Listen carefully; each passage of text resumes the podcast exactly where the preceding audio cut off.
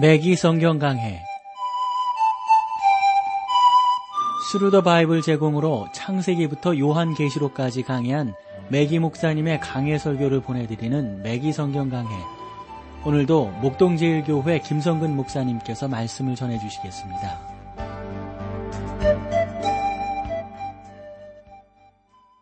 애청자 여러분 안녕하셨습니까? 맥기 성경 강해 자 오늘도 여러분들을 아모스서로 모시겠습니다. 우리가 지난 시간에 그런 내용을 나누었어요. 아모스 6장 4절부터 우리가 나눌 때 특별히 아모스가 지적하는 이스라엘 사회가 멸망하게 되는 세 가지 원인에 대해서 나누었어요. 하나는 아주 그 음란한 것입니다. 육체적인 그러한 성적 타락이 나라를 망하게 한다. 그 다음에 또 하나는 그 쾌락적인 어? 나름대로의 그 음악들이 있잖아요. 그리고 6장 6절부터 나누었던 것이 뭐냐면 이 술 문화가 그래서 어, 이 메기 목사님은 그런 내용을 계속해서 지적하고 있죠. 로마를 봐라. 아니면 역사에 일어났던 그런 모든 나라들을 가만히 봐라.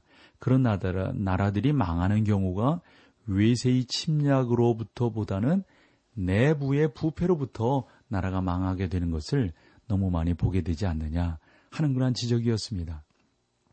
그렇다고 한다면 우리가 이 세상을 살아가면서 한 번 더 기억해 봐야 될 것은 지금 우리의 모습은 어떠한가? 우리는 이 성적인 면에서 또한 우리 그 음악 그리고 술 문화에 대해서 그래 지난 시간에 아모스 6장 6절을 조금만 나누었는데 그 6장 6절이 그런 내용이거든요. 대접으로 포도주를 마시며 귀한 기름을 몸에 바르면서 요셉의 환란을 인하여는 근심치 아니하는 자로다. 망하게 된다는 말씀이죠.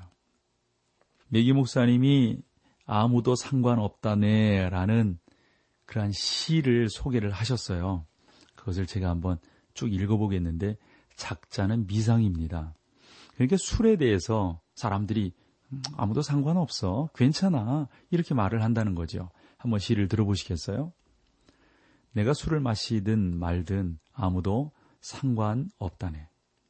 내 이웃들이 어떻게 생각하든지 아무 상관없다네. 얼마나 많은 법들을 통과시킬지라도 나는 마셔야 하겠네. 이에 결코 막을 수 없는 한 사람의 자유가 있다네. 술 마실 나의 권리는 해방받지 않는다네. 그래서 그는 법이나 사람에 개의치 않고 술을 마시며 병채로 술을 마신다네. 그리하여 큰 길로 나가 차를 몰고 이리저리 다니며 50마일쯤 가서 커브를 꺾는다네.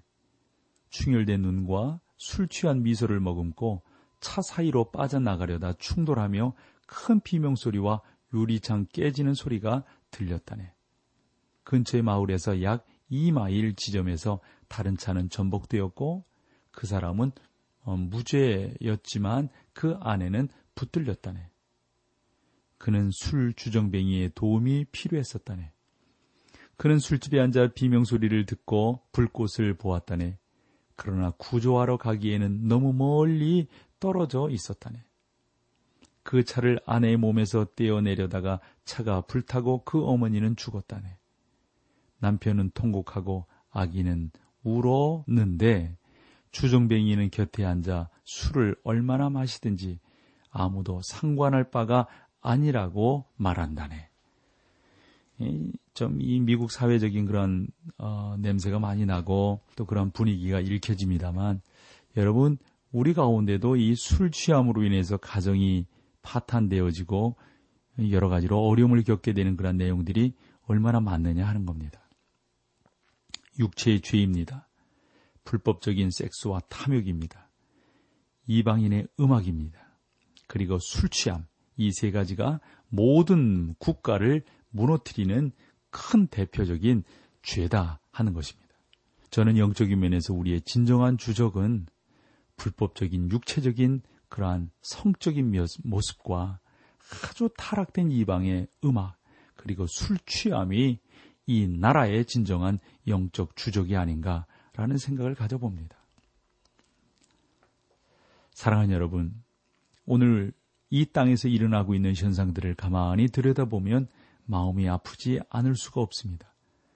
그러나 우리는 지금 문명화되었다고 하면서 새로운 도덕을 가지고 있다고 하면서 나름대로 한국에 뭐 예수 믿는 사람들이 천만이나 된다고 교회가 뭐 오만여 교회가 된다고 하면서 전 세계에 이와 같은 나라가 어디 있느냐고 하면서 말을 하지만 그러나 여러분 이것은 참으로 옳지 못한 현상이다 하는 겁니다. 아모스가 말한 이 세 메시지는 그의 시대에 성취되었습니다. 북왕국은 멸망하였고 사람들은 포로로 잡혀갔습니다. 그들이 망한 것은 바로 이러한 세 가지 죄 때문이었어요.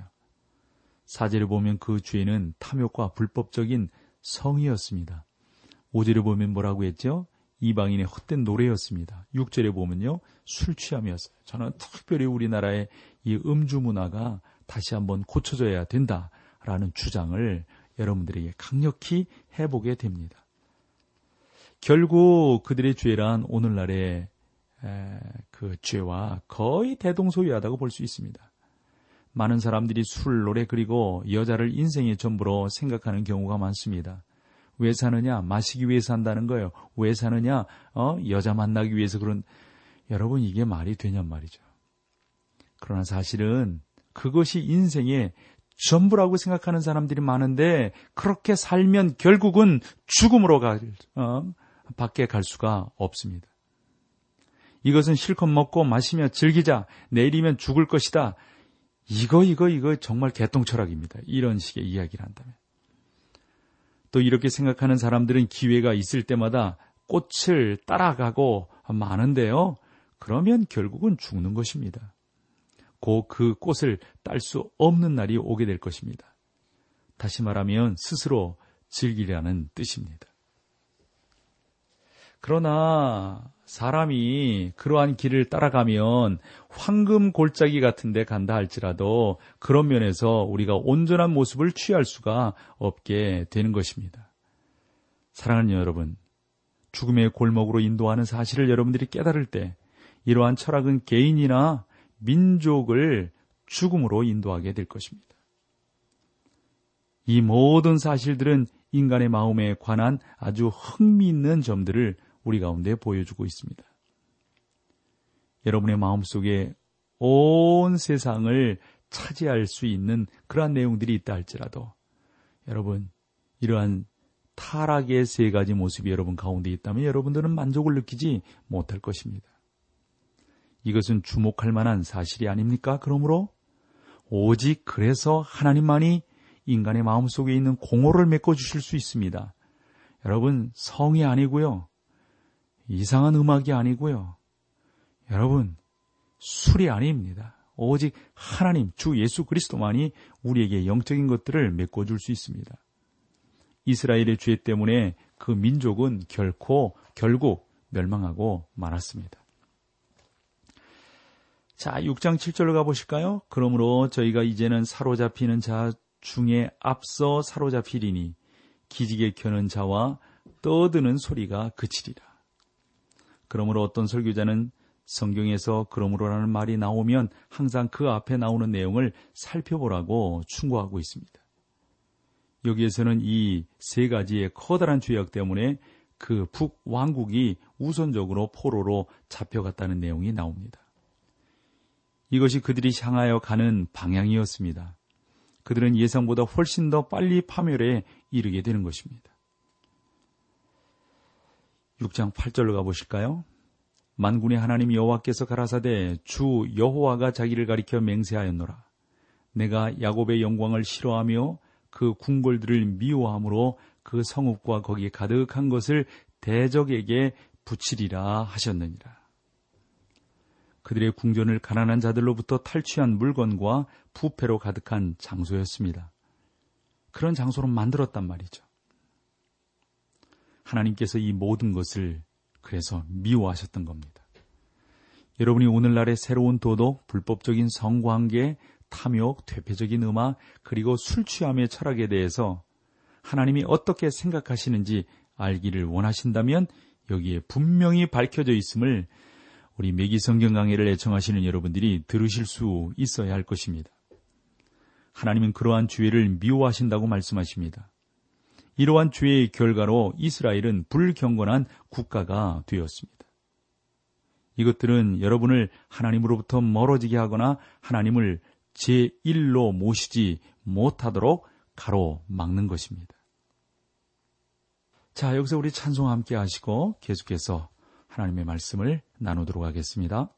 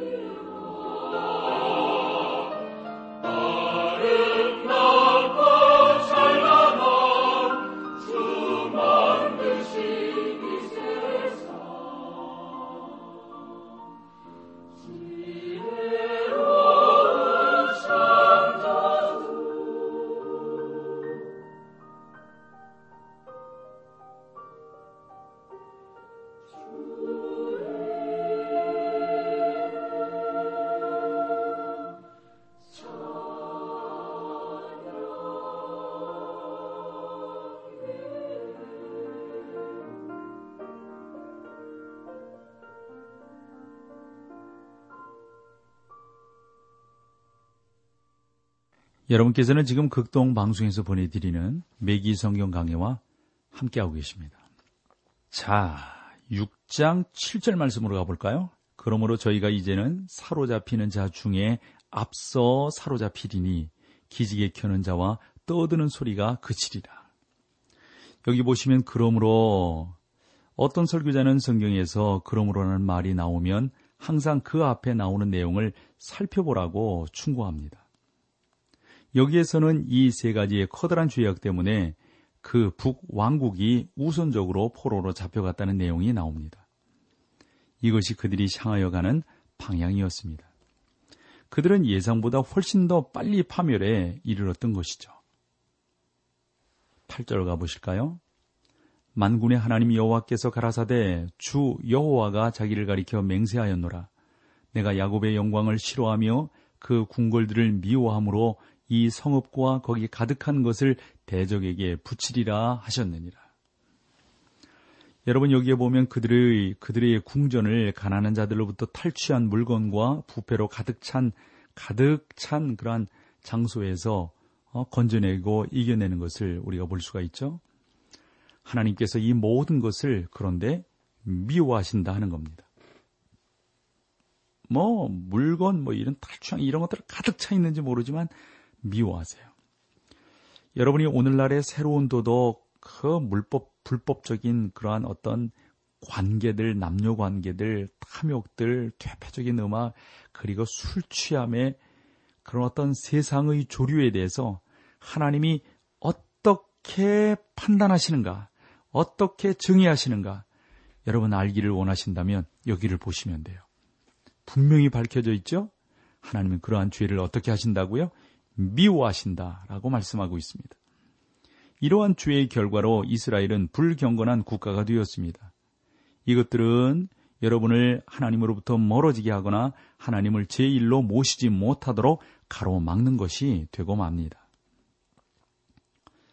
아모스 6장 9절로 가보실까요? 한 집에 열 사람이 남는다 하여도 다 죽을 것이라. 일부 주석가들은 이 말씀이 장차 임할 무서운 징벌을 가리킨다고 믿고 있습니다. 한 집에 열 사람이 남는다 하여도 다 죽을 것이다. 어떠한 징벌일까요? 계속 우리 말씀을 볼까요? 6장 10절로 가보세요.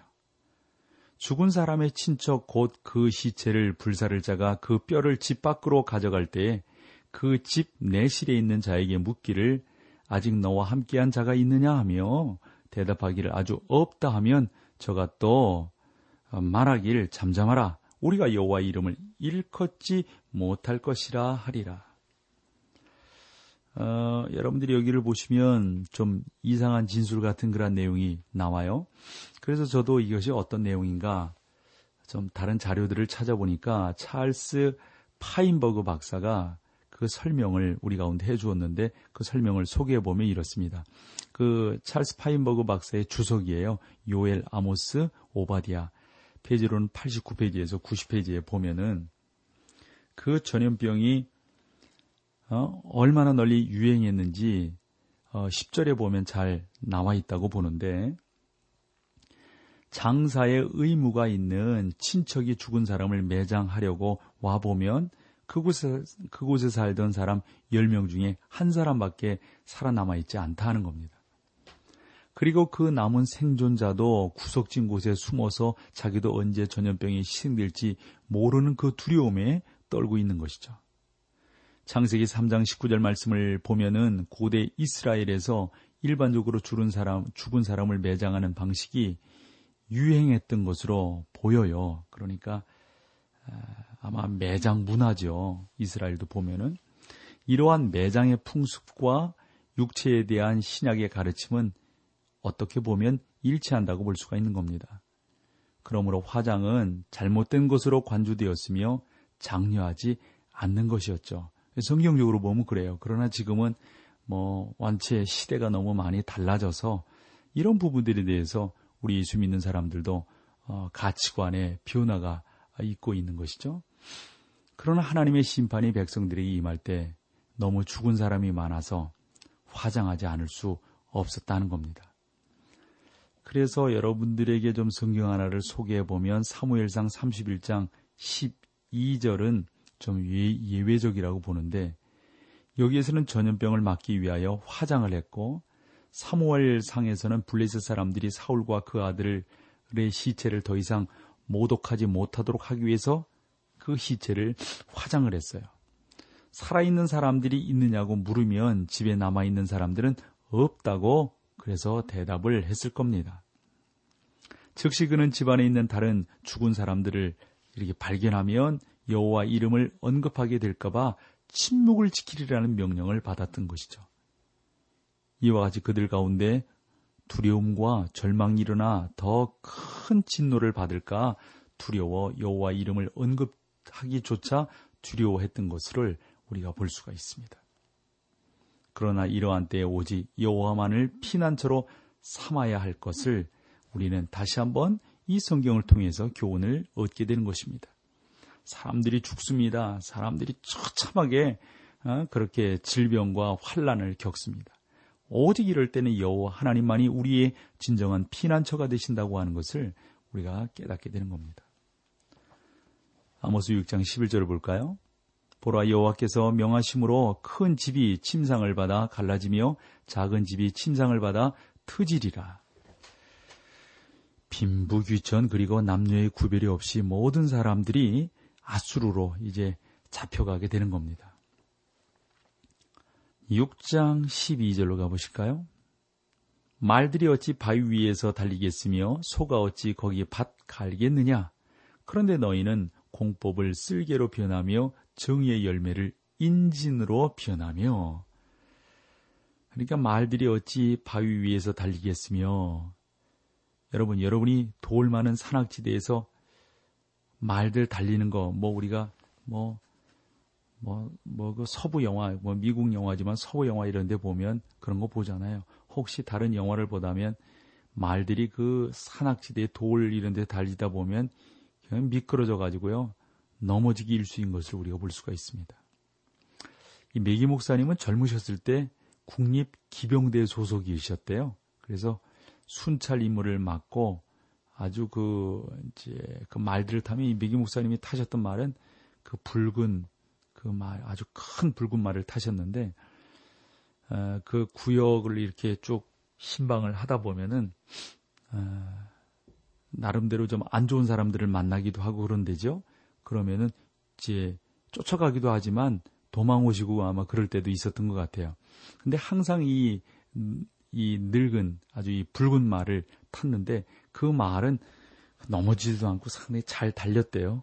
그래서 메기 목사님이 그 말에게 감사하지만 다른 말들을 보면 뭐 어찌하다 이렇게 보면 미끄러져서 넘어지고 뭐 상당히 그 말들을 이렇게 보면 뭐 낙상하고 그러는 경우가 많나 봐요. 그러니까 6장 12절에서 말들이 어찌 바위 위에서 달리겠으며 속 어찌 밭을 갈겠느냐. 여러분 그런 거 있죠. 바위에서 못 달린단 말이죠. 넘어져서. 소가 어찌 거기 밭 갈겠느냐. 바위 위에서 쟁기질을 할 수 있겠어요? 없지요. 그런데 너희는 공법을 쓸개로 변하며 정의의 열매를 인진으로 변하게 하느냐. 지금 그런 말씀 아닙니까? 이스라엘은 이성에 맞지 않고 공의에 어긋나는 일을 했단 말입니다. 아모스는 그들에게 너희가 어리석게 행동했다. 너희들 참 바보다. 그런 말씀을 지금 하고 있는 거죠. 그들은 마치 그런 면에서 어, 나름대로 말을 타고 나는 넘어지지 않을 것이다 생각하면서 이 바위 이 그 자갈들이 많은 데를 달리는 그러한 기병과 흡사하다는 거예요. 대개는 그럴 때 달리면은 말들이 넘어진다는 것이죠. 망할 것을 알면서도 사람들은 망하지 않을 것이다 라고 생각을 한다는 겁니다. 지금 아모스가 그 사실을 지적하고 있습니다. 6장 13절을 보실까요? 허무한 것을 기뻐하며 이르기를 우리의 뿔은 우리 힘으로 취하지 아니하였느냐 하는 자로다. 우리의 뿔은 우리 힘으로 취하지 아니하였느냐? 성경에서 뿔은 힘을 상징하고 있습니다. 이 말씀은 아마도 이스라엘이 의지하던 여로보암 2세의 군사력을 가르친다고 어, 볼수 있는 거죠. 6장 14절 한 절 더 할까요? 만군의 하나님 여호와께서 가라사대 이스라엘 족소가 내가 한 나라를 일으켜 너희를 치리니 저희가 하맛 어귀에서부터 아라바 시내까지 너희를 학대하리라 하셨느니라. 여러분 성경에서 하맛 어기, 아라바 시내 이렇게 나오면 그것은 이스라엘이 이렇게 쭉 차지하고 있었던 큰 지역을 말합니다.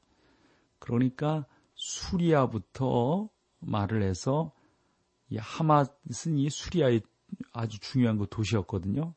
그 다음에 아라바, 그래서 요단 저편에 있는 그러한 강으로 아마 사해바다 지역까지 가르치지 않았나 싶어요. 북쪽으로는 수리아 지역부터 남쪽으로는 이 사해바다까지.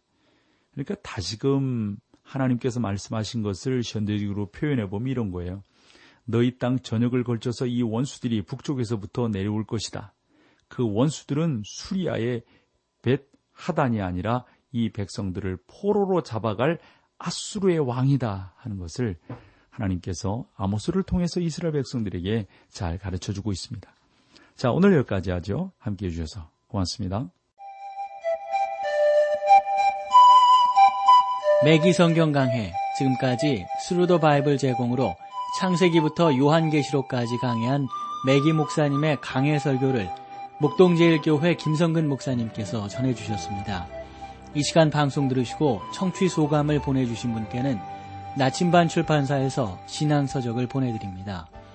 청취 소감을 남겨주실 분들은 극동방송 홈페이지에 맥기 성경 강해로 들어오셔서 사연을 남겨주시거나 문자로 참여하실 분들은 한 통에 50원의 유료 문자 샵 1069, 샵 1069번으로 보내주시기 바랍니다. 매기 성경 강해 오늘 순서를 마칩니다.